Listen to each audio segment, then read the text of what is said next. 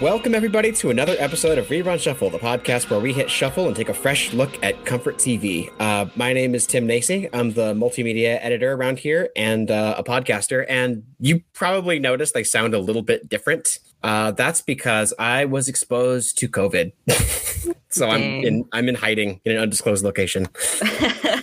yeah, we're we're recording separately, remotely. Yes, uh, my co-host Leo is uh, in the studio, mm-hmm. so they sound much better than I do. I'm in I'm in I'm in my bedroom uh, across the street from a drummer. So um, so this we'll, should be we'll fun. See, we'll see if he decides to act up tonight. All right. I am Leo Cabral, everybody, as you've heard.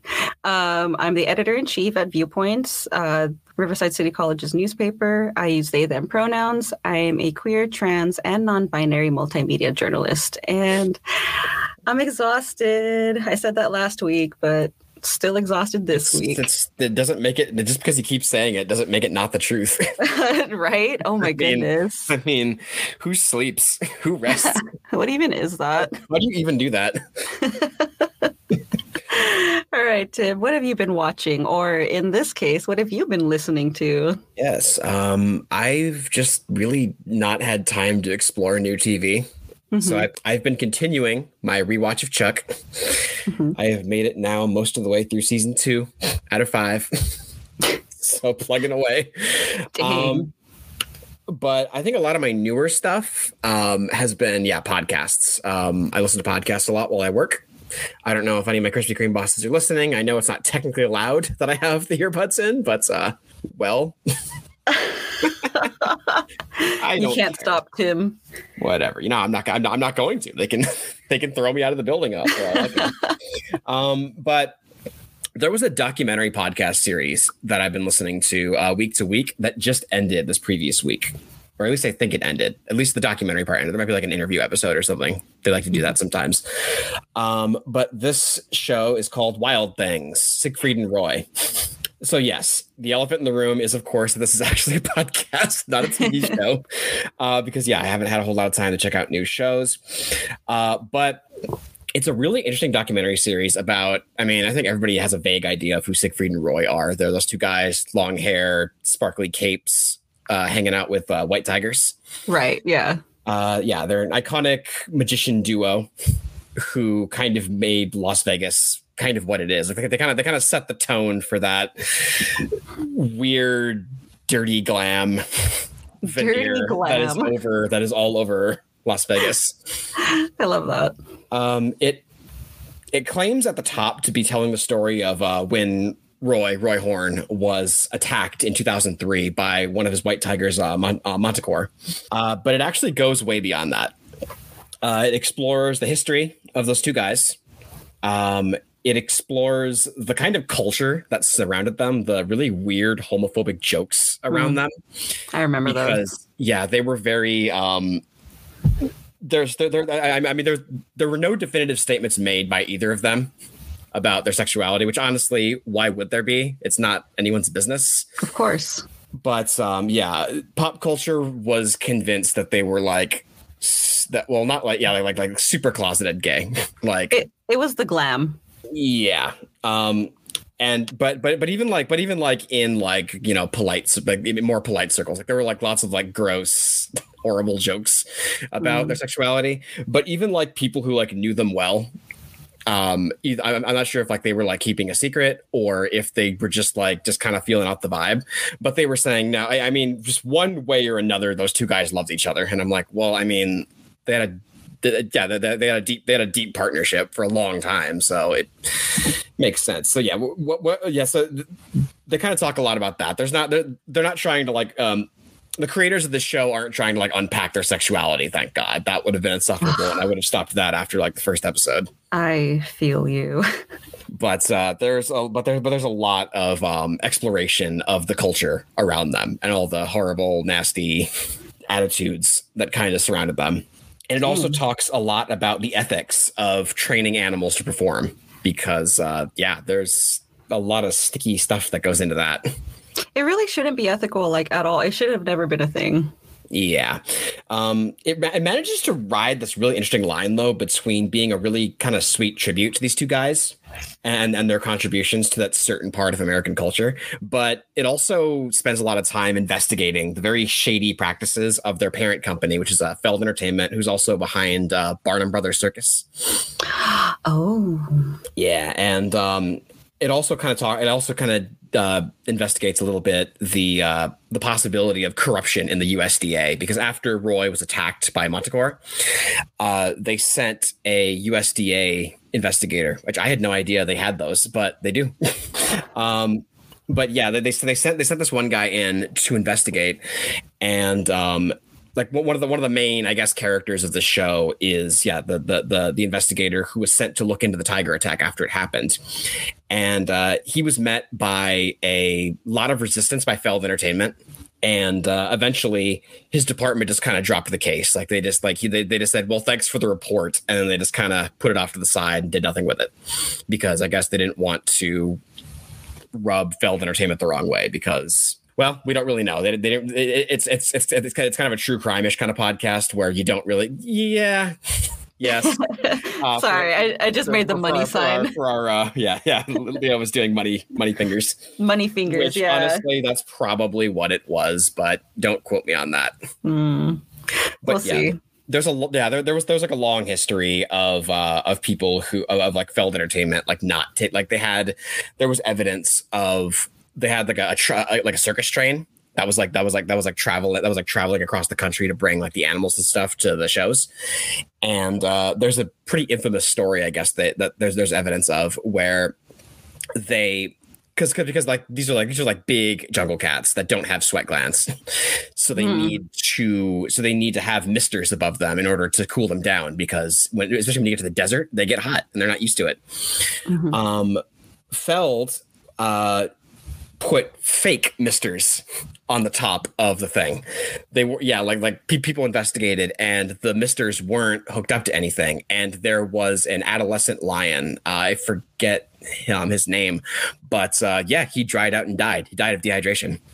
No. and nothing and nothing ever happened to feld because of this possible corruption. And we, we they, so they get a lot into that That's there's- so sad. there's never been any evidence of siegfried and roy um, treating their animals like that Mhm. but people were suspicious like why why would one of the tigers turn on them if they weren't mad but then there's also a lot of people saying well i mean these are tigers and uh, they Yeah. don't put up with crap Yeah, exactly. They're wild animals. I mean, you Yeah. keep them in a cage long enough, one day they're going to snap.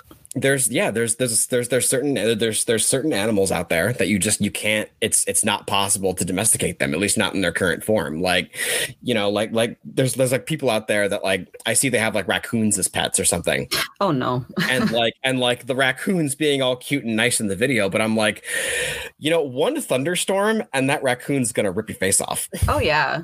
No doubt about it. That is there's some animals you just don't mess with.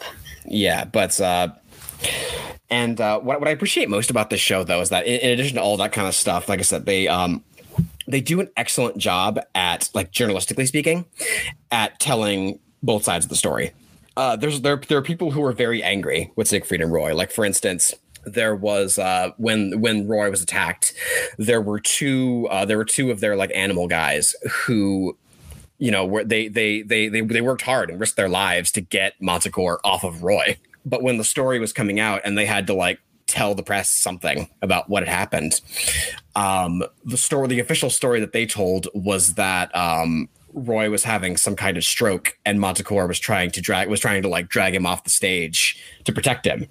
Huh. And then these two guys were just really feeling, rightfully so, very disrespected because they didn't come up at all for you know that that the the the the the, the tiger as the one guy said that the tiger could have come for either of us.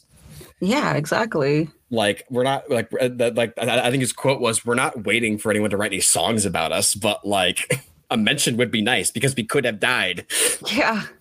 Jeez. It's a it's it's it's a, it's a, it's a rough story, um, but there but there are a lot of people though too that have fond memories of those two guys. Like they, it sounds like they were just really really sweet and lovely to their cast and crew.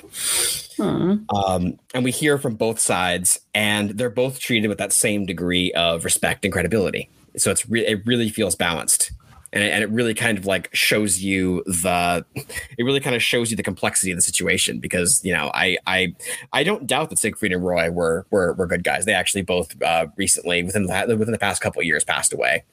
Oh yeah, I think uh, Roy Roy um, Roy died of of um no no yeah he died he died he died of COVID and then Siegfried died of um, pancreatic cancer unfortunately. Yikes. Yeah. Um, but they but they do sound like they were like they were like they were they were good people. But good people screw up make mistakes. That's so and I, true. and i appreciate that that's kind of like the the the bot the bottom line you know the log line the elevator pitch for this show is that yeah they like just because they may have done something bad doesn't necessarily make them like totally bad people. Um, and yeah, like just not only was this fascinating to me from a storytelling perspective, it really kind of kept me going week to week at work. um, but it was also just really inspiring to me, uh, journalistically speaking. Um, I've been on record saying that, you know, I'm, I'm in a journalism program at a community college right now. And, you know, the conventional kind of journalism is not something that speaks all that much to me you know, I don't want to cover government and stuff. Um, and I'm trying to figure out ways where I can use my own sensibilities. And listening to all these documentary podcasts that I have been lately, it's really inspiring me and showing me like, no, no, this is this is a kind of journalism, this kind of investigative storytelling kind of stuff. And it, it's it's showing me that this is the kind of stories that I want to investigate and tell in the sphere. So it's kind of getting me excited about that. I love that. That is so good to hear. Oh, so I really recommend this podcast. Um, all the episodes are out now, um, I believe. I mean, unless I'm wrong, there was no on the next Wild Thing, Siegfried and Roy, so I assume they didn't just forget. um, Could you imagine? but yeah, there was a there was a there was a there was a big, powerful, make you cry ending monologue, and so yeah, I, I figure that must have been the last episode. Um, but yeah, all those episodes are out and they're free from pretty much anywhere but Spotify because this is an Apple original. Ah, okay. Uh, but yeah, so any podcast app you have that that taps into Apple Music, you'll be able to find all episodes of um, Wild Things, Siegfried and Roy. And I really recommend that. It's a really, really good piece of like storytelling and journalism. Cool. I love that because um, no, yeah, like I'm still I've done a lot of writing and reporting, and I'm still trying to find my niche, I guess. Um, and I've been I've been doing this for for years, and, and I'm still sitting here like I don't know what what beats I'm passionate about or what I want to do. So, um, yeah, but uh, documentary stuff like that um, that really gets me going too. Like j- just you hear even hearing you talk about it, I'm like, man, that's like really cool. Like why why don't I do stuff like that? It's like podcasting is a lot of work. it oh seriously, yeah, trust me. I am dead inside. so Leo, what if uh, what have you been watching? I presume you've been watching television, right? Actually, yeah. So I finally broke and I started watching Euphoria. Ah, it's on my list. just, it's really just, just, just, to have seen it. yeah, it's interesting. Um, it's very, it's very pretty. It's very um, a little theatric, a little dramatic. It's a it's a TV teen drama, so you know you're going to expect a lot of dramatics from there. Um, but you know, my siblings and I, um, my siblings that are like five and eight years younger than me, they're they're they're a lot closer to high school, and cl- high school's a lot fresher in their minds than in mine, um, and they're obsessed with Euphoria right now. Uh, the, the three of us like love drama. We would always bond over, you know, drama TV shows, trash TV shows, stuff like that when we were living together. So I guess I just wanted to be in with them. and so and Vi wanted to like Vi says that this has been on her list, so we just jumped in. And now I am in season one season two, episode one. So yeah. So, anyways, Euphoria first aired in June 2019. It has two seasons out at the moment. Uh, the second season just wrapped up February 27th, so I'm catching it at a great time. It, uh, it revolves around a handful of interconnected teens navigating high school, social life, home life, identity, trauma, drugs, friendship, relationships, and abuse, and all kinds of things that many teens have to deal with while they're going through life and high school. Always, I'm, I, I notice that I'm telling people that it captures how it feels to be a kid or a teenager experiencing the world. You know it's it, like from their their perspective. It's not from the parents perspective it's from the kids perspectives which i appreciate. Um it's like it captures the experience of someone that's not quite an adult but no longer a child. The teenager the category as a teen as teenager is like is fairly new in history. It only came about in like the early to mid 1900s so both society and hollywood have been depicting this group a certain way for a while. Um, there's some truth and there's some instances of art imitating life and then life imitating art in this show. But like if you think back to when you were a teenager, every little thing consumed your life. Like everything felt so catastrophic. It was life or death. Um, you know, romantic and platonic breakups would be the end of the literal end of the world. The escapism and the dissociation was high and like the pressure to perform gender roles like sexual instances your sexuality certain adult roles like that was the, the, expectations there was really high there too like there's a lot of pressure it's a stressful environment for many that that le- that leaves many um, with things that they're definitely going to need to work on in their adult life like later on the show can be exaggerated at times like the memes do suggest you know like dress like you go to euphoria high or whatever and it glams them up um, but so it, it can be exaggerated and it does show way too much nudity for people who are depicting minors. Um, I know I know teenagers have sex. We all know teenagers have sex. A lot of them do. But please, I don't want to see teenagers having sex. it's uh I'm tired of that. Yeah, that's a really huge debate kind of that, that that that's enraging lately is the whole like is the whole like um the, the, people people arguing about the, like is there is there a difference between actual minors and depicted minors because like you know you'll find you'll find that a lot in like the Cobra Kai um fan base where you know the, there's a there's a there's a there's a there's a there's a lot of there's a lot of guys who are like who are like attracted to like the the female cast members of Cobra Kai, but mm. they'll hmm. refer to them by their character names who are like 16 year olds. even though yeah uh, like, like, like you know like you know peyton list is in that show and she's in her 20s but she's playing a 16 year old and they're referred to her by her character's name which is Tory. That's so, so weird it's, it's, like this weird nebulous space where i guess technically like in a real world sense you're not doing anything wrong but you are definitely like getting things all mixed up and wires crossed and it's getting kind of strange. Exactly. It's getting weird psychologically or like subconsciously. I feel like once there's that kind of gray area i think you should not you should not okay so yes there it's always 20 something year olds depicting teenagers but i think even depicting teenagers should be mm, treaded very carefully because you know, again, teenagers, you want to like treat them as, you know, like young adults because, you know, that's what they're leading up to. But, you know, you got to treat them with respect too. Like we got laws in place for a reason. Like why are we it just it just messes I feel like it messes with a lot of people, a lot of the audience, a lot of the viewers cuz you know, there's just those instances where things just get blurred and i don't like that.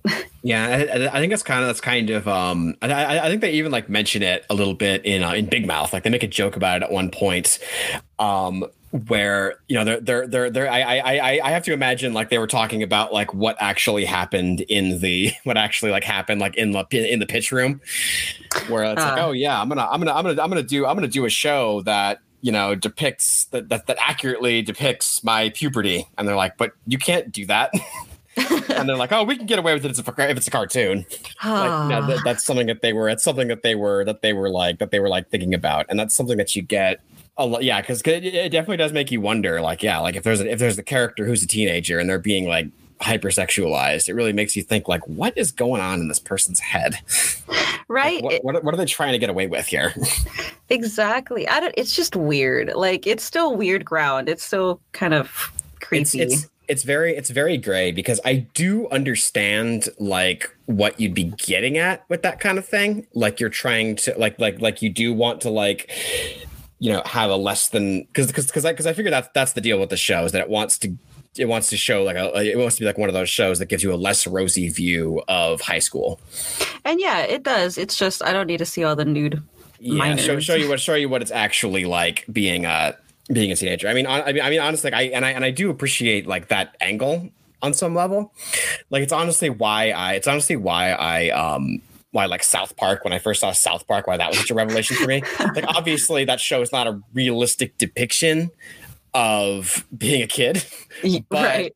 but it but it was like it was a show about kids where the kids are talking like me and my friends talked when we were you know nine and ten I mean, yeah, honestly, like my my cousins and I were little potty mouth potty mouths like that back in the day too. We're on the same mm-hmm. age.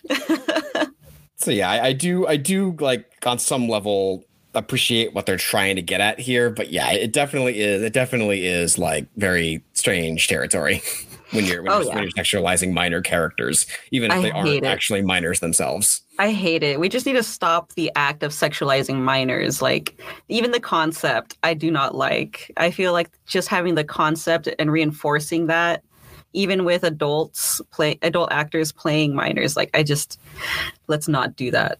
Yeah, it, it does open it, it does open up like another debate because like because like because like on because that's again on some level I see it's like people I mean teenagers do have sex and stuff Of like course. you know but yeah but then but then but then but then but then but then like it's like well, well I mean like should it be super normalized on TV you know that kind of thing because like because like because because because because I think that's that's always whenever things are depicted on television that's always I feel like what we're trying to get at is Mhm. normalizing it. Yeah, there's a way. To, I'm sure there has to be a way to normalize it without showing underage titty. Yeah. I don't know. so yeah, it's it kind of feeds into the problem that the show is trying to highlight itself because when like the first couple episodes in, I was like, wow, this is just a show about girls suffering at the hands of patriarchy, society, etc. But um anyways, the two siblings that I grew up with can relate quite a bit to what's depicted in this show. Like there's a lot of different triggering content for each one of us. um, I know I know this show gets a lot of crap, but the show does resonate with some viewers out there. And I just want to point out that if it doesn't resonate with y'all, fine. But it does hit close to home for some of us. So yeah it it, ha- it happens yeah like you just did, sometimes something might not something might not lock in with you personally but yeah, yeah I figure somebody somebody somebody has experience i mean somebody had to have the idea exactly. Like my my Rue does remind me of my 18, 19 year old sibling. And the family dynamic there does kind of remind me of my family dynamic and like and other things. And a lot of the instances that the gals find themselves in throughout the show, we have found ourselves in those instances. It's just it speaks to a lot. Um, content warning. This show immediately starts off with some heavy themes, like immediately. So if you're not comfortable with violence against women, depicted minors in dangerous situations, statutory rape or depicted statutory rape, um, transphobia, trans violence, heavy drug use and dependence, uh, drinking, etc. Maybe the show is not the best for you at this time, so proceed with caution.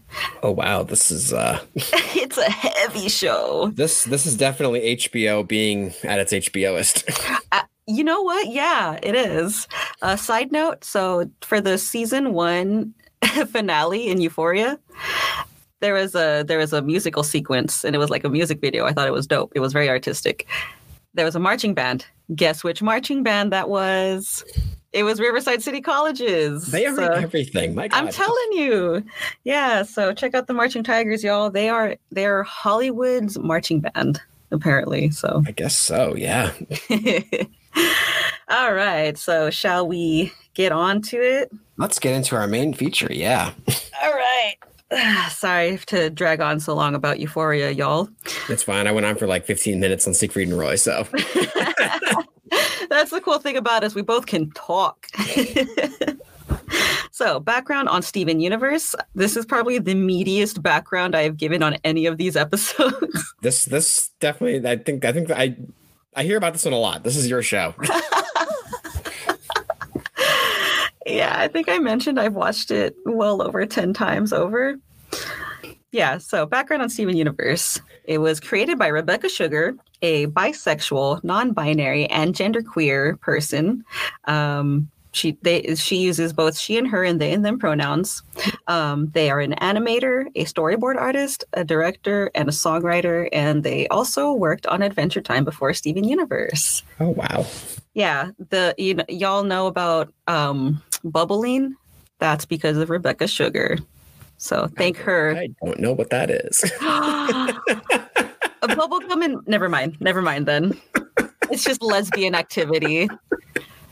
Rebecca Sugar is the entire reason why there was lesbian activity in Adventure Time. So, um, Steven Universe ran from November 2013 to January 2019. Um, there's a Steven Universe the movie that came out in September 19, September 2019. Um, there's Steven Universe Future, which is an epilogue limited series. That one only ran from December 2019 to March 2020. That one brings me to tears all the time. Yeah, I was actually googling to see if there was going to be a season two of that. Like, I was like, are we, are we just going to keep this going? But he's older now. But no, yeah, it looks like I said it was a miniseries. Okay.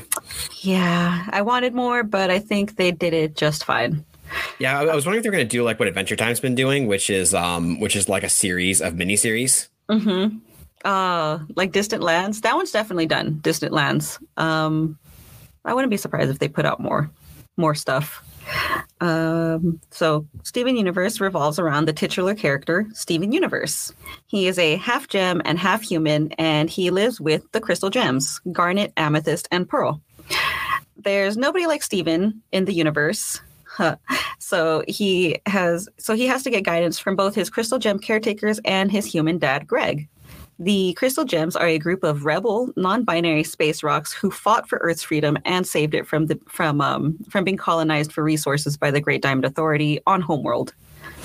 It's uh, really cool intergalactic stuff. The um, the war lasted over five thousand years, maybe six thousand years. That is that is that is that is very high fantasy. I like it. Right? Oh, it's The so war, good. the war raged for six thousand years. Literally. Oh my God. And they still, like, even to this day, in present day, they still have to fend off homeworld gems from coming to the planet and causing trouble. Um, some homeworld gems that do become recurring characters are Peridot, Lapis Lazuli, Jasper, and several rubies. Um, so this time we are doing things a little bit differently with this episode. Uh, because Steven Universe episodes are only 11 minutes long, we are covering two episodes for this one. Um, I decided on two episodes that focus on Lapis Lazuli at two different points in her journey in the show Okay. because she's my favorite. Trigger warning at the top Lapis is the trauma character in Steven Universe. She has dealt with an abusive relationship, or as we as they call it in the Steven Universe universe fusion, and that basically two gems fuse to make one representation of their relationship to each other. It's really cool. As sometimes it's not cool, as you know, as can be shown, there can be really toxic fusions. Um, she has dealt with imprisonment, violence, and has generally generally dealt with many people just taking advantage of her her power and her kindness. So her arc is basically living with PTSD while trying to navigate a new way of life on Earth with her new friends. Woo. Yes, a and- lot. And, and this is uh I will probably have questions because I have not really watched very much Steven Universe. I watched one episode, one 11 minute episode a very long time ago. and then I just kind of fell off. And um actually yeah, I've seen two episodes. There's actually a lot of characters that I've seen around that I haven't that I didn't see. Yeah. Um the earlier yeah, more more gems get introduced throughout the episodes, like throughout the season. So at the beginning you only have the crystal gems and uh gem monsters and humans for the most part. All right. So the Alone at Sea recap. This is season 3, episode 19. It says differently on the wiki, but when I go to Hulu and HBO Max, the, it's it's season 3, episode 19. I Yeah, it, it, it, it, it took me a minute, but I, I think it probably gets confused because I assume this is like uh this is like SpongeBob or Fairly Odd Parents or whatever, where they would put two together, right, in a half hour block. Oh, That's probably Yeah. where it got. That's, that's probably where it got where, where where things got mixed up. oh. Yeah, that's probably the case then, because I've been watching so much of this online. Like I don't watch it in actual TV blocks. So we begin with Steven leading his friend Lapis by the hand down a dock. She's using her water wings to cover Ah, up. water wings. That's a that's a thing you use to swim. Oh, well, she has literal water wings. yes, they're like- wings wings wings made of water. I, I no, nobody ever said those words in the nobody ever said those words in the um in the episode. But I saw like she was she flew like like she she, she grabbed Steven and like and took off on her water wings. I'm like, oh, they're water wings. I mean, I always call them floaties, but you know, I love that. And she does float through the air with her water wings. yeah, so she uses her water wings, her wings made of water to co- to cover her eyes. But, you know, it's not a great blindfold as it's water, so she pretty she's pretty sure she knows what Steven's surprise is. Um, he takes her over to a boat at the end of the dock that Greg that that Greg rented. Um, there it's turns out they're going to take a boat trip and um, it's Steven's way of doing exposure therapy for Lapis because, as you hear later in this episode, she was trapped at the bottom of the ocean in a really toxic fusion. so Lapis and Greg have have to be intro- reintroduced because Lapis, for some reason, never remembers most of the humans she comes in contact with.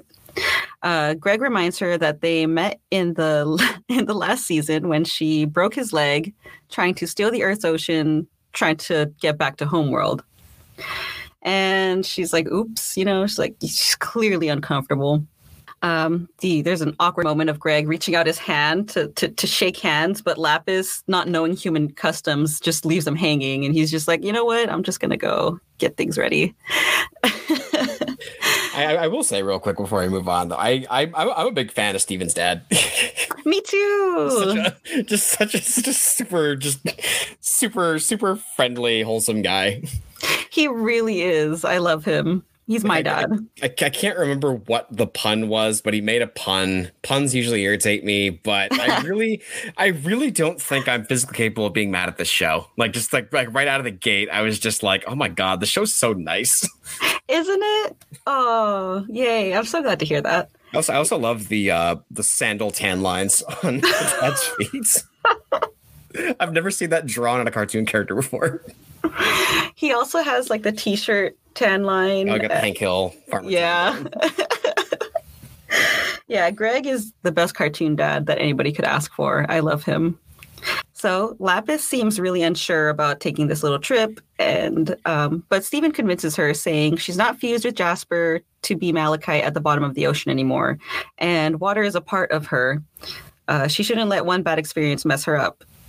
Also, she feels like she doesn't deserve this kindness, and to all that, Lapis responds that it was more than one bad experience, and wow, can I relate to that one? They also they also re- renamed the boat from the SS Misery to the SS Lil Lappy, and you know, it's the same thing. um, but apparently, it is bad luck to rename a boat. So Oh yeah, it is. We'll uh we'll get to that.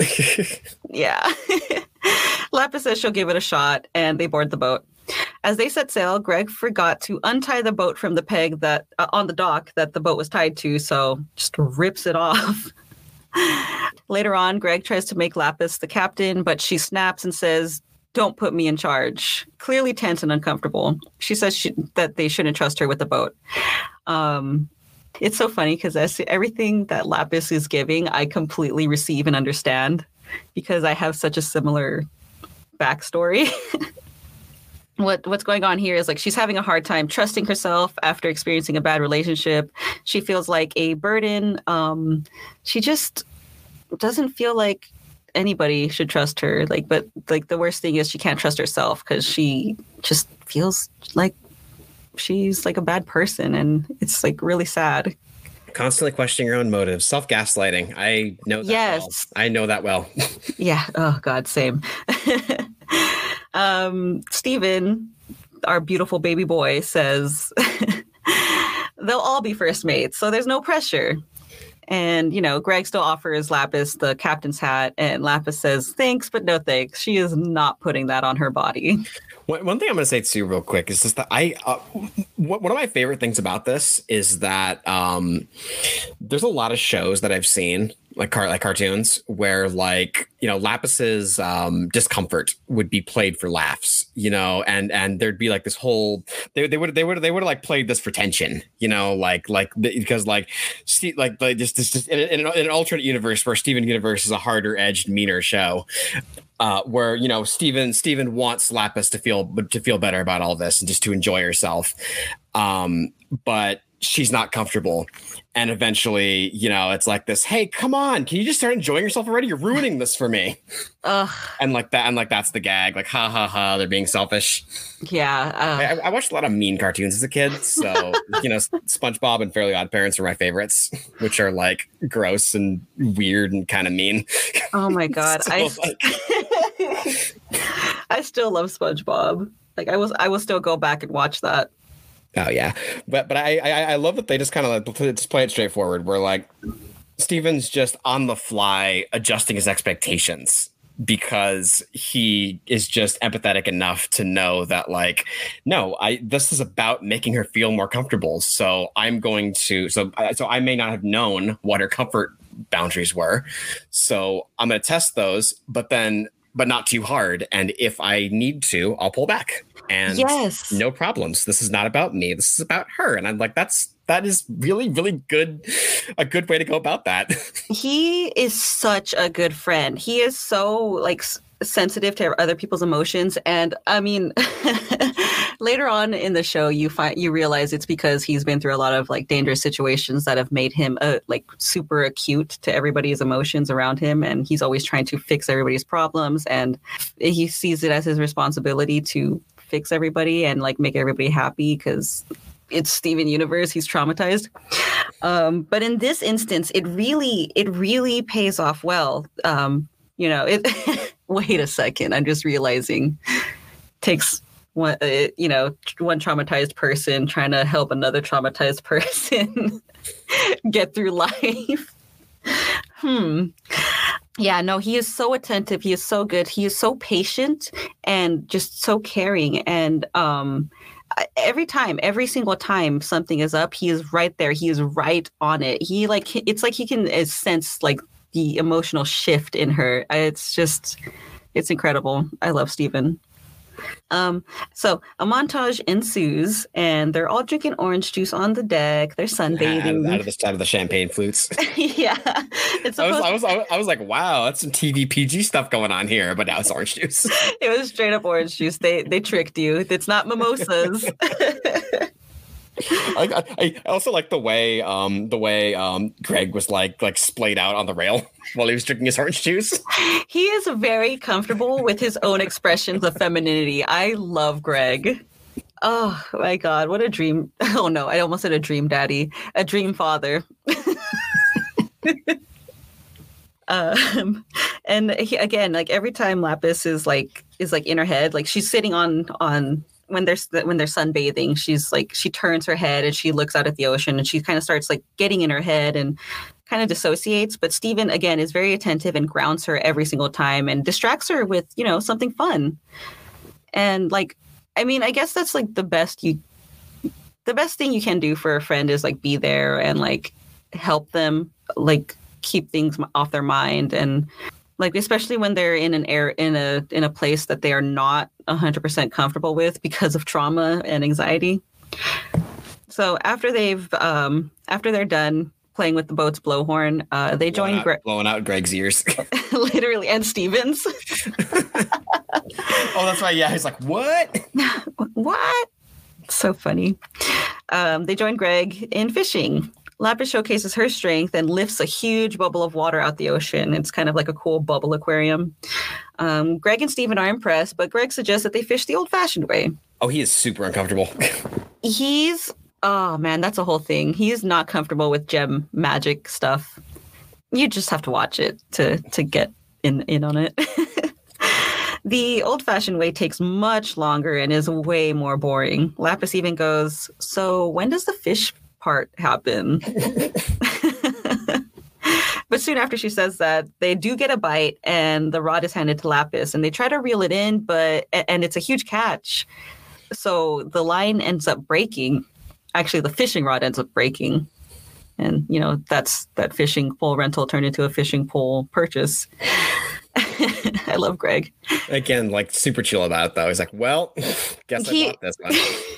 he is a millionaire at this point, so oh, I didn't know that. Okay, that's a new development in this part.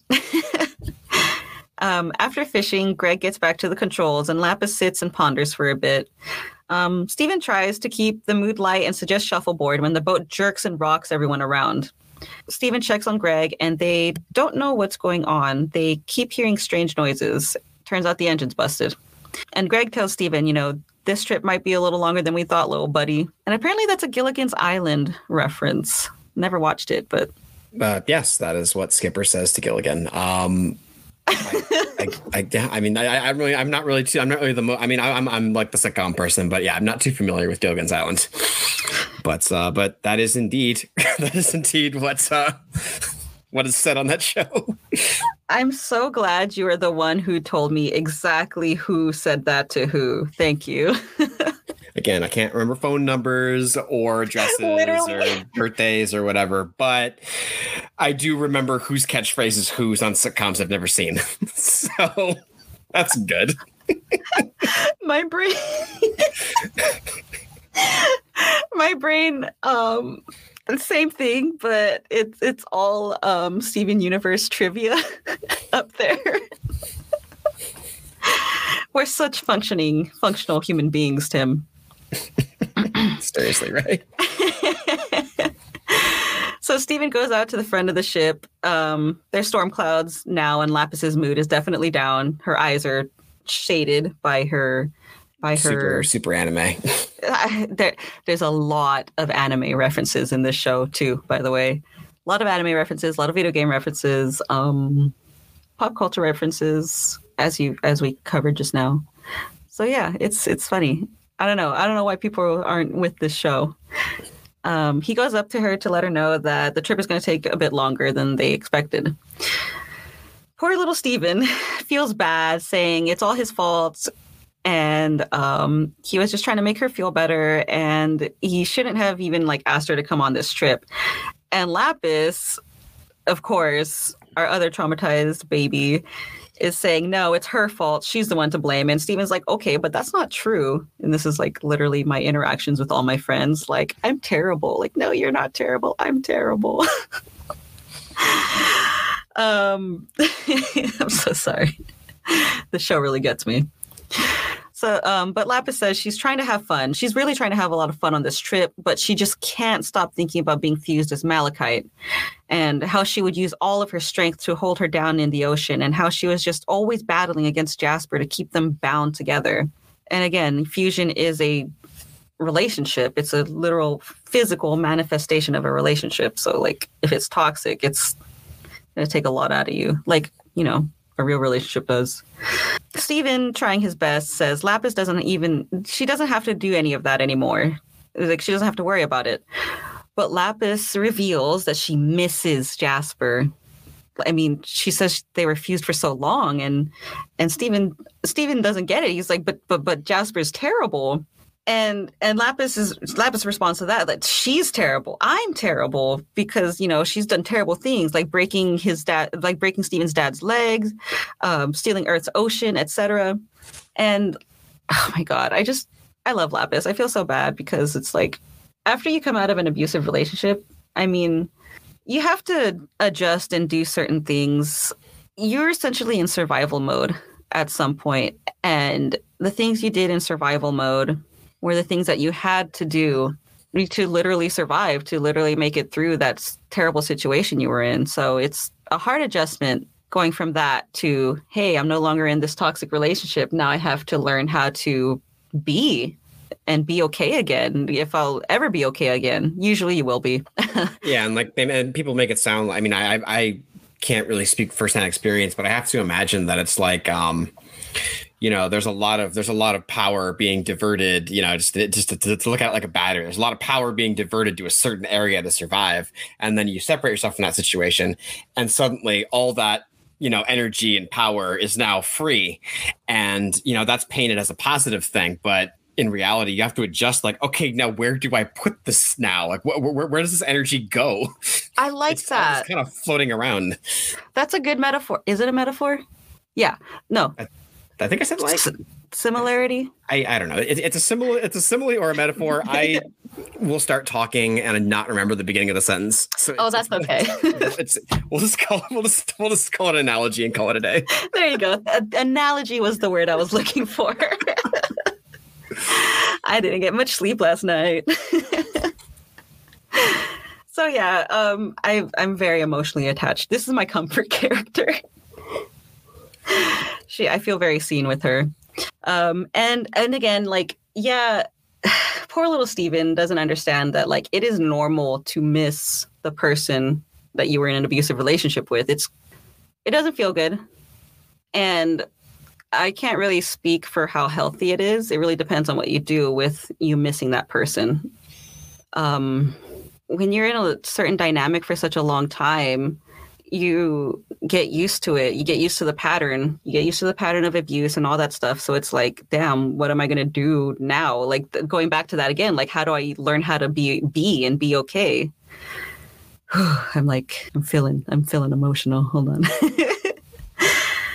uh, so yeah, it's it's a lot. And so, you know, and Lapis is t- saying, telling Steven, like, I've done terrible things. I'm a terrible person. And before Steven can even answer, they're interrupted by Jasper, who says she's been following Lapis. Steven, precious baby boy, tries to protect uh, tries to protect Lapis, and Jasper says that he should be afraid of Lapis because she's a monster. and trigger warning for gaslighting coming up in the next couple events. Um, Steven still tries his best, but can't stand against Jasper alone because she is huge. She's a massive gem. Uh, those muscles, dang. Um, Jasper grabs Lapis's hand, kneels at Lapis's feet, and asks to be Malachite again. And Lapis asks her why she'd want to, why, why, why would she want that? And Jasper says, well, Lapis made her understand fusion because Malachite was bigger and stronger than either of them. We could fly. Like all selfish thinking on Jasper's Oh yeah, end. and and the, and the and the and the metaphors are are are are are getting laid on thick at this point. Like like you really start to understand. Oh, that's what this is all about. yeah, exactly. It. Oh my god, this show. So Lapis refuses and confesses that she loved taking everything out on Jasper. She needed her and she hated her. She says it, but she says it was bad. She recognizes it was bad. She never wants to feel that way again. Jasper says she's changed. Lapis changed her, and she's the only one with that kind of power. She's the only one that can handle Lapis's kind of power. And this, like right here, Jasper has gone through several kinds of manipulation tactics here. Again, Lapis refuses because she says it wasn't healthy. And again, she never wants to feel that way again. Jasper tries to attack Steven because, you know, he, he, at this point he's like back up and about to intervene. So Jasper tries to attack Steven, blaming him, obviously, you know, like what else is an abuser going to do? Just going to direct their rage other places. Um, she she blames him, and Lapis water punches Jasper completely away from the boat, which is great. Um, like, legitimately, it's a water punch. It actually is a fist. yeah, yeah. So ja- like Lapis's powers are, you know, to ma- to manipulate water. She's she's a waterbender. Lapis is a waterbender, and she her one of her favorite things is making like water hands and water fists, and her water wings occasionally turn into hands. It's cool. Yeah. So while she water punches Jasper away, um, the she punched through the hole of the boat. So now there's a hole in the boat. um, they fly away home, and Steven comments that the ocean is really beautiful from up there. Lapis agrees, and then that's the end of the of that episode. You know, I'm gonna, I'm gonna one thing. One thing I'll say for one, one thing I'll say about this. Um, this this episode I think was a really good introduction to the show for me because yeah, because this this is the first one I watched because it was the first one on the list. It was earlier in the show. Um, and um, I think I think what I responded to, like just in, just in general too, is the fact that yeah, it's got this um super this this episode especially more so than the other one. Um, this episode reminded me so much of um Kiki's Delivery Service. Oh, where where it's like super super chill. There's really not a whole lot of like action going on. And one of my favorite things is the fact that um things because because like I said, I watch I watch shows that are about conflict, like just like just, just just just characters that hate each other. You know, I grew up on Ren and Stimpy and Invader Zim, a show where everybody hates everyone, and um, Zim especially. oh yeah, and um, you know th- those those shows they want to get you know they have they have 15 minutes. You know, Fairly Odd Parents. They've got they got they got fit they got they got 11 minutes for Timmy Turner to make his wish for him to realize that he made a stupid wish and then try to figure out a way around the fairy rules to be able to fix everything before the entire universe crumbles. um, and they have show. to, and it's a very, very fast pace. It's, it's, very, it's very, very fast pace, and like the conflict is in play, you know, within three minutes. I like that they just like this this this this show is this episode was almost all just all breath. You know, it was just let's just let's just let's just hang out and try to help Lapis work through her trauma. And you know, there's a little bit of little bit of bad feeling here and there, and you know, it does it does like come to like a, a, a climax at the end. There is a fight scene at the end, but even that is kind of underplayed. Like if I if I remember right, there isn't any like there's there isn't any music or anything to it. It's just kind of very quiet. Little little little little eerie. Kind of kind of reminds me of like why in the empire strikes back the vader luke um lightsaber duel is so tense. And that's because it's all just sound. There's no music during that oh, scene there's not music huh? Oh wow. I just realized that. Yeah no you're right. This episode is a very quiet one like considering like especially in comparison to the other episodes. Hmm and and also and also I love too that like um it's it's something I always appreciate stuff like um stuff like this. And like it's it, it's one of the reasons I cited why I liked Frasier so much because it's uh, and yeah I'm everybody I'm comparing Steven Universe to Frasier so buckle up. I'm, I'm I'm ready for this. It's it's just it, it's it's it's it's it's pretty broad. It's just the fact that they didn't feel pressure to end on a joke. Yeah. They, they were flying away Greg was heartbroken by the loss of his boat. And Steven just says, It really is beautiful from up here. And that yeah. and that was it. And then we just and then we just um and then we just close on that like I I, I love the I love the you know the the the the episode title card thing with the um the the the, the statue hand with uh Steven's clothes hand, like flap, flapping in the wind. That is like the most like indie game main menu thing I've ever seen in my entire life. I was gonna say it's so lo-fi, right? But yeah, that also works. but uh, yeah, so I was very. Um, the next episode is um, far different, but this was a very interesting, um, very refreshing kind of uh, anima- animated show. Because, like I said, I watch shows that are a lot meaner and more like just just just, just louder, more frantic. Um, scarier. You know, Gravity Falls is one of my favorite recent ones, and that shows just that shows just snarkiness and fear all the time. so my personality. so this this was a very different vibe than a lot of shows. Yeah, I want to say that that's why Steven Universe has had such an impact on me and why I am literally obsessed with it.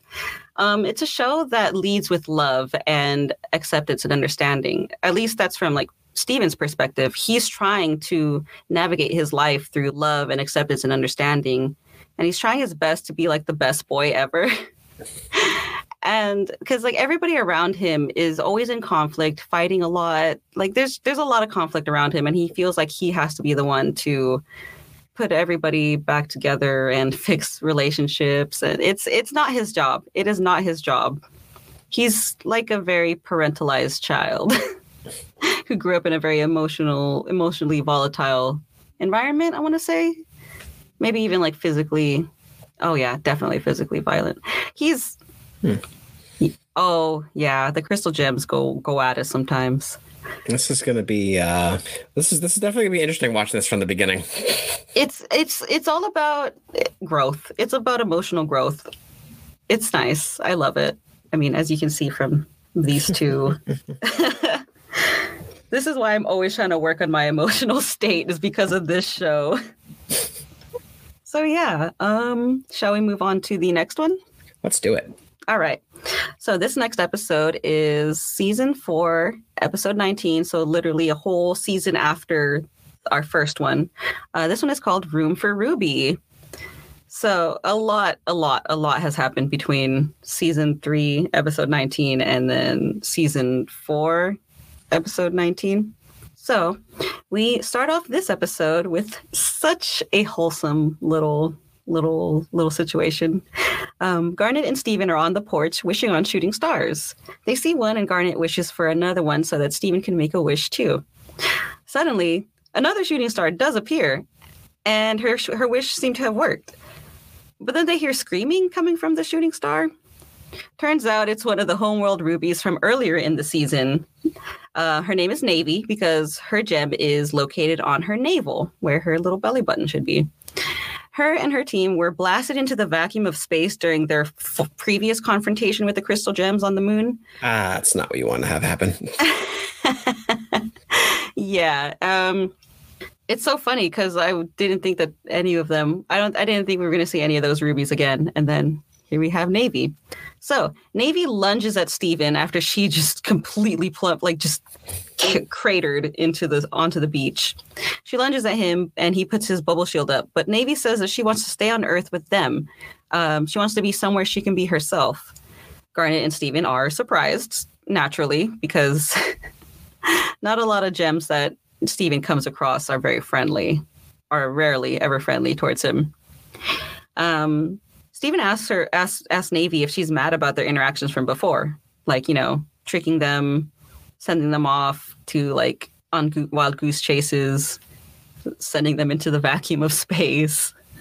but no, she's not mad. She says Steven knows exactly where Ruby will fit in. Into the barn where Lapis and Peridot live together. And Lapis and Peridot didn't have the best relationship to begin with either, because, you know, at one point Lapis was Peridot and Jasper's prisoner. And it took a lot of long time for them to even get to this point. So Interesting. Oh yeah, there's a lot of there's a lot going on in this show. Steven goes to the barn and he finds uh, both Lapis and Peridot sitting on a tractor together with their pet pumpkin, waiting for a star to wish upon. And it's the sun rising. So it like literally okay, so it like it literally so from what I told you, like they were, you know, Lapis was Peridot's prisoner and didn't trust each other at first. The fact that they stayed up all night and watched the sun come up together with their little pet pumpkin is sending me. I it's so wholesome. I love them. Oh, and, my- and for any and for anybody unfamiliar, pumpkin is literally a pumpkin. Yeah, he's a Pump- pumpkin a pumpkin that is all mouth. he's like a little, Yeah. he's like a little jack o' lantern. with legs and he can bark. or she. You know, pumpkin doesn't really have a gender. Pumpkin doesn't need a gender. yeah, exactly. it's just like us or me. I mean, I was like us thinking about me and the crystal gems, but um. so Steven introduces Navy. She introduces herself as a refugee from Homeworld, just like you guys. Peridot, lovely little Peridot, is very welcoming and open to the new barnmate, but Lapis is not. Um, she doesn't get why Navy wants to be here because they were awful, awful to her in the past, and she assumes that Navy must hate them, right? I mean, I, I don't know. I would I'd have some pretty mixed feelings. Lapis's life on Earth is confusing. It took her so long to get adjusted, and she's still getting adjusted. I love that. I love um I love um Peridot um when she's like teaching about teaching about um life on Earth and she's just like and she's just like um and and, and what, what what does it all mean? Who knows? That's the beauty of Earth. Nothing here makes sense. and it's true. I love it. yeah, um Gems coming to Earth and learning how to love Earth is like the biggest theme of Steven Universe. It's so nice. Steven and Peridot tell Lapis to give it a chance, and after a little bit, Lapis does trust them, but they have to take it slow. Um, they later give Navy the rundown of being an Earthling. Basically, you make it up as you go, and everything is always changing, and that's beautiful. Lapis says it may be hard at first because this is where a bunch of bad things happened, but Navy seems so well adjusted and immediately loves everything. She can sleep immediately when Lapis has trouble doing so. She loves rain and sunshine and the dirt and weather and like everything that Lapis, Peridot, and Steven show Navy. She loves it. Lapis is not. She's not buying it and she's focusing more on the negative aspects. She's skeptical of Navy, and she she's just I don't know. She's not feeling it. Lapis gets frustrated. Like, how can Navy? How, how, like she can't even understand how Navy can be so happy and open and loving towards them when she when Navy barely knows them, and like especially if they've been so bad to her in the past, they were just enemies. Eh, I love the part where like where Lapis asks her, "Why don't you get angry?" and like and and Ruby's and Navy's like, "I think if I really tried, I don't think I could." And you know, Lapis is just like, "Oh, come on!" And so she flies off, and she goes to the barn to sulk. When um, my my poor baby, when when Steven and Peridot find Lapis at the barn. Lap, first thing Lapis says is something is seriously wrong with me. It took me so long so long to learn to like this planet. And Peridot says, Hey, no one said there's a rush. And then, you know, one of the later things that Lapis says is like, why is it so easy for her when it was so hard for me?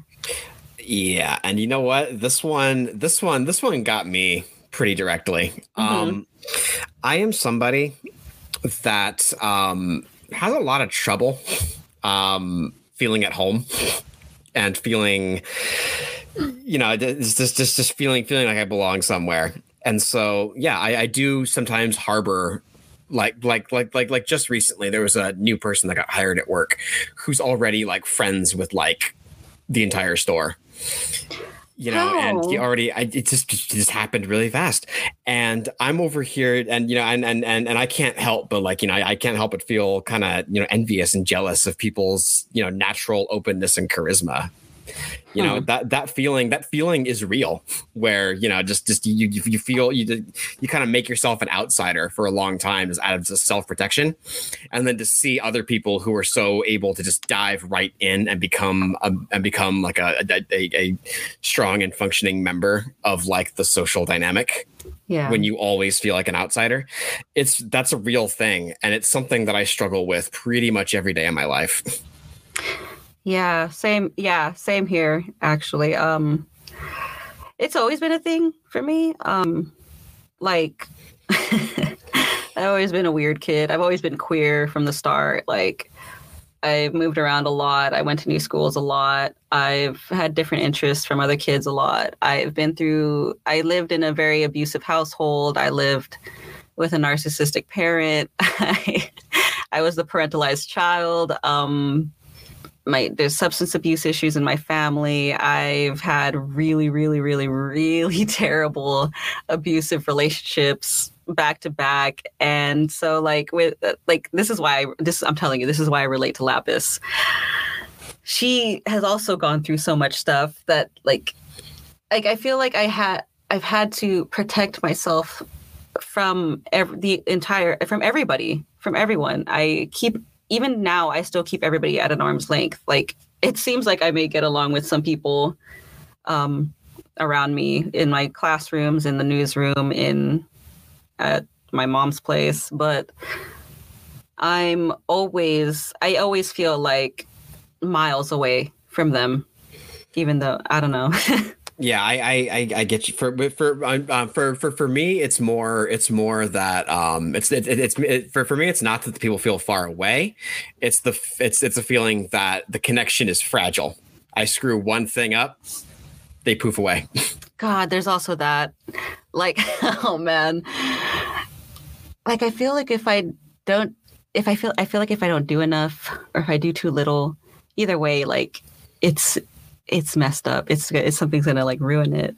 Um, I have such a hard time trusting people. I have such a hard time like just getting into social groups. It's just so difficult. It's just so difficult being alive, especially with like the social anxiety and like the general generalized anxiety and PTSD that I have.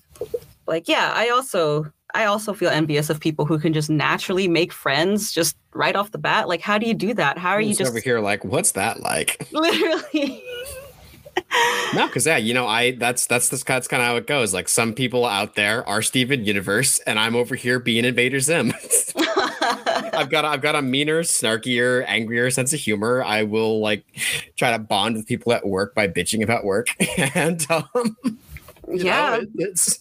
But then some people aren't charmed by that. Some people are like, you know, you really need to lighten up.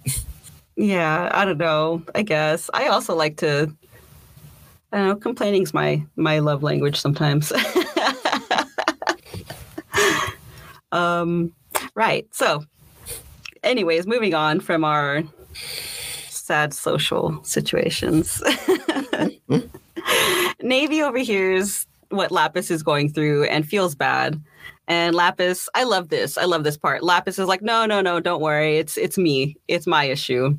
You know, I didn't mean to make you feel like you didn't belong. Like I say, I, I, say that kind of thing so often. Like, Same. look, I look, it is. Uh, I, I'm, I'm, I'm just like, okay, here's how.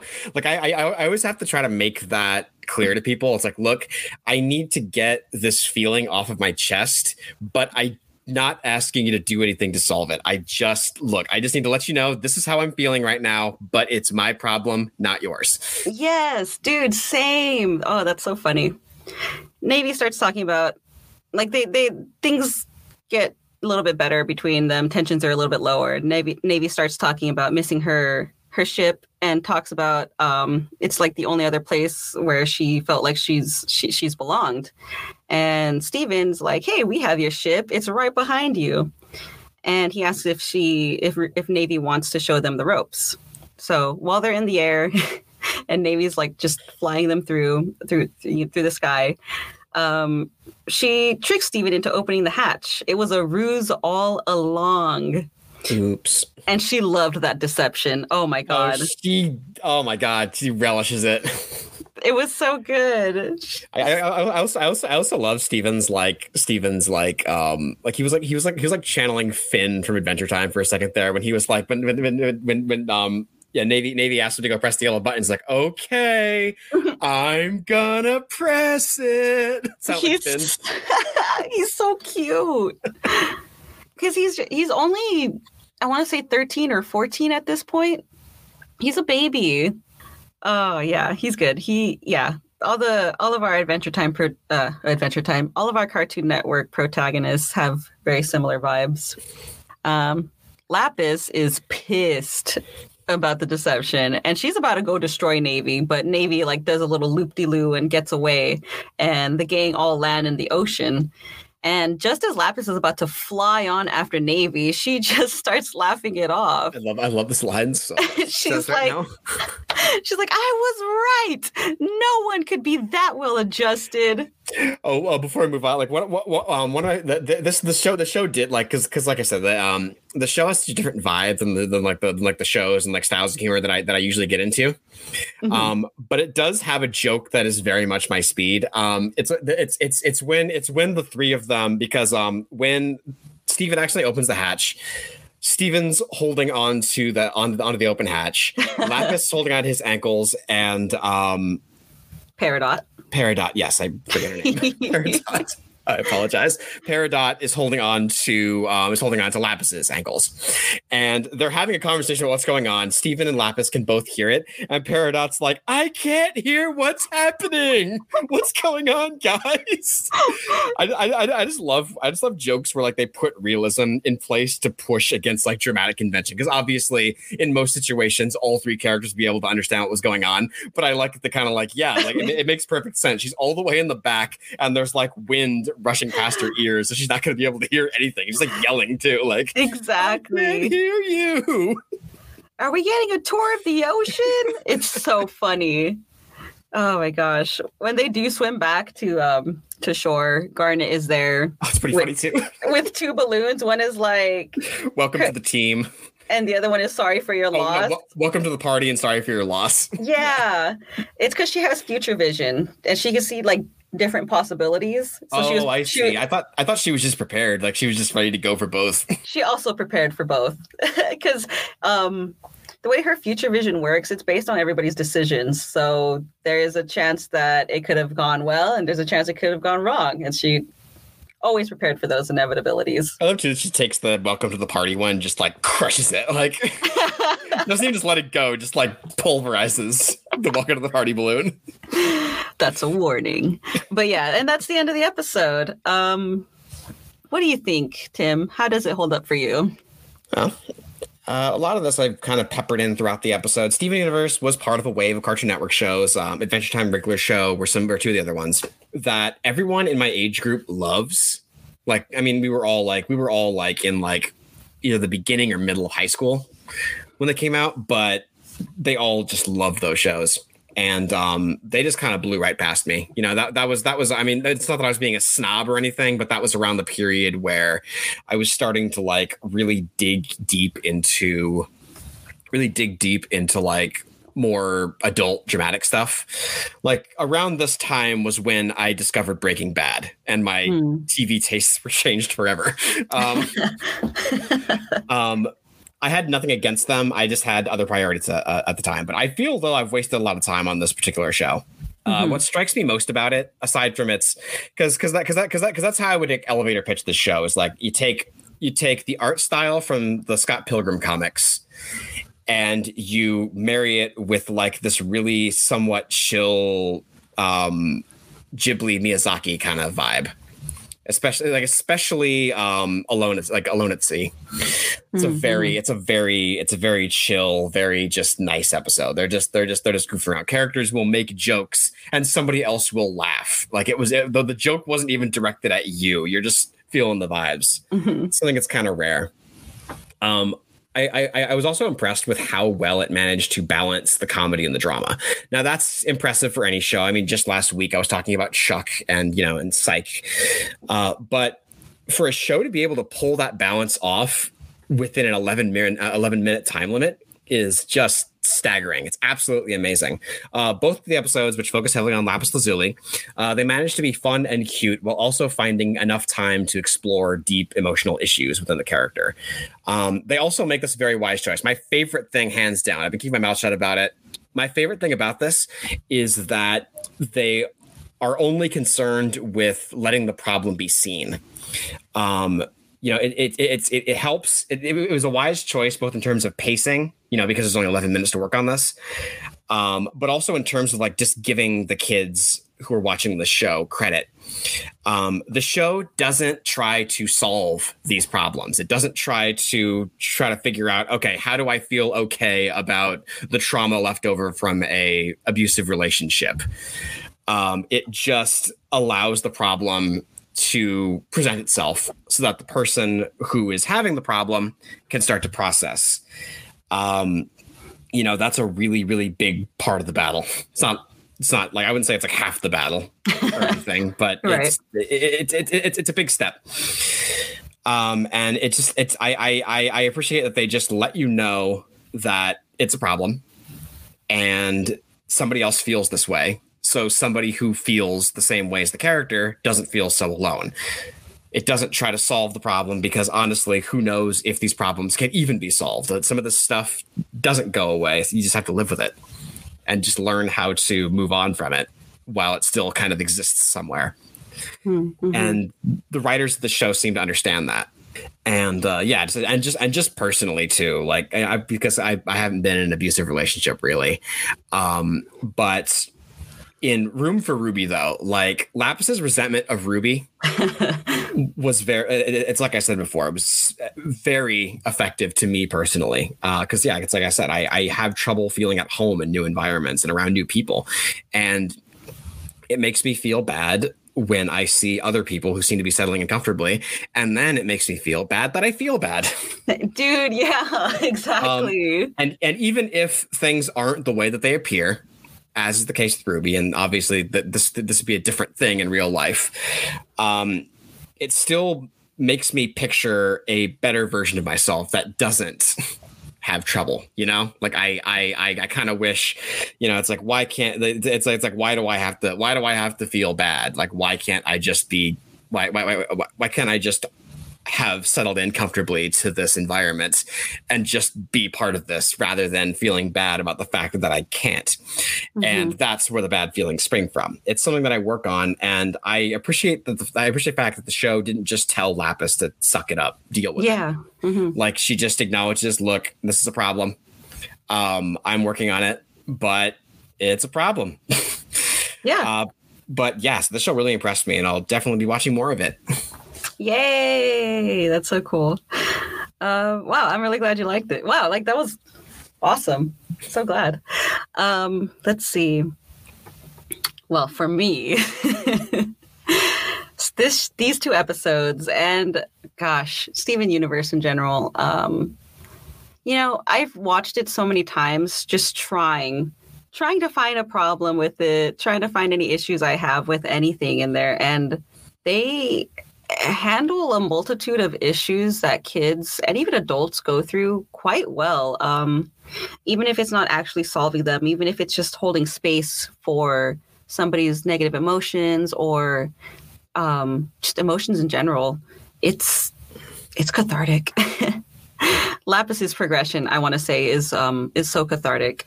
I I love how this show handles trauma and PTSD through Lapis. I mean, they explore it with um, with Pearl a little bit in a different way. I want to say a couple a couple other characters, but Lapis is like the main focus of it because she's the one that represents the more volatile side of you know being in certain relationships and situations where you just you, up, you come out of it with PTSD. Um, I love how they showed what gaslighting is through Jasper, like through that entire little bit right there. You can tell she was full of it.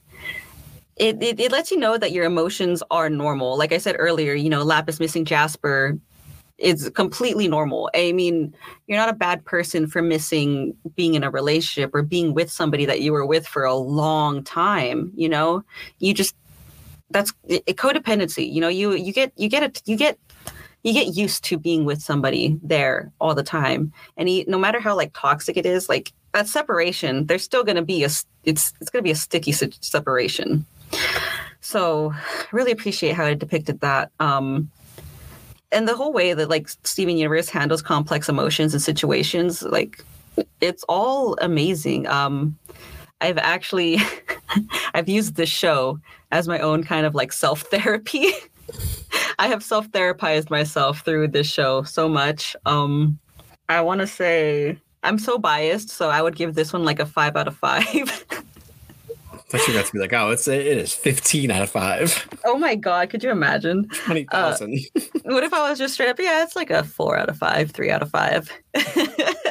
No. Actually, it turns out the show is actually incredibly racist. It's garbage. oh my god, I would hate that. No, it's um about the Miyazaki vibes. Actually, you just uh, I just remembered they do have an episode called Kiki's Pizza Delivery Service. Oh wow! So okay, now now I know for sure they were thinking about Miyazaki, especially that first episode. I'm telling you, they take a whole bunch of influence from anime, Miyazaki, um, again, pop culture. I know somebody makes a Prince reference, which is amazing.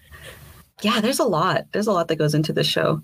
Video game reference. There's a Final Fantasy like cloud figurine in Steven's room, and then there's like an ugly little Sonic figurine in his figurine in his room too. That's cool. so yeah, I love Steven Universe. I feel like more people should watch it. Um, and I think that's going to wrap up our our show today. I think so. Yeah, this is a very. I, have been I've been I've been accidentally picking some very toxic shows recently, so um, it's actually really nice to find something wholesome. I, I have not been vetting my stuff properly. That's okay. Um, I didn't really like. There's a couple of episodes that I haven't really vetted in like in in the future, so this should be interesting. See what happens? Uh, so yes, uh, I think that will about wrap it up for this episode. Um, if you like what you just heard, uh, make sure to tell your friends or and or leave us a rating and review wherever you found this to help us spread the word. Uh, check out our website. The web, um, we are a student-run newspaper, as uh, Leo mentioned earlier. Um, and you can find all of our articles on viewpointsonline.org. You can also find us on Facebook, Riverside City College Viewpoints, as well as on Twitter and Instagram at RCC Viewpoints. Uh, Leo, should the people feel compelled, uh, where could they find you? Y'all can find me on Twitter and Instagram at Chupacabral. That is Chupacabra with an L, and an underscore at the end, all lowercase. Now, Tim, where can the people find you if they so uh, wish? They can find me on Twitter and Instagram at Nacey Tim. That's spelled N A C E Y. All right. Thank you for listening, everybody. Bye.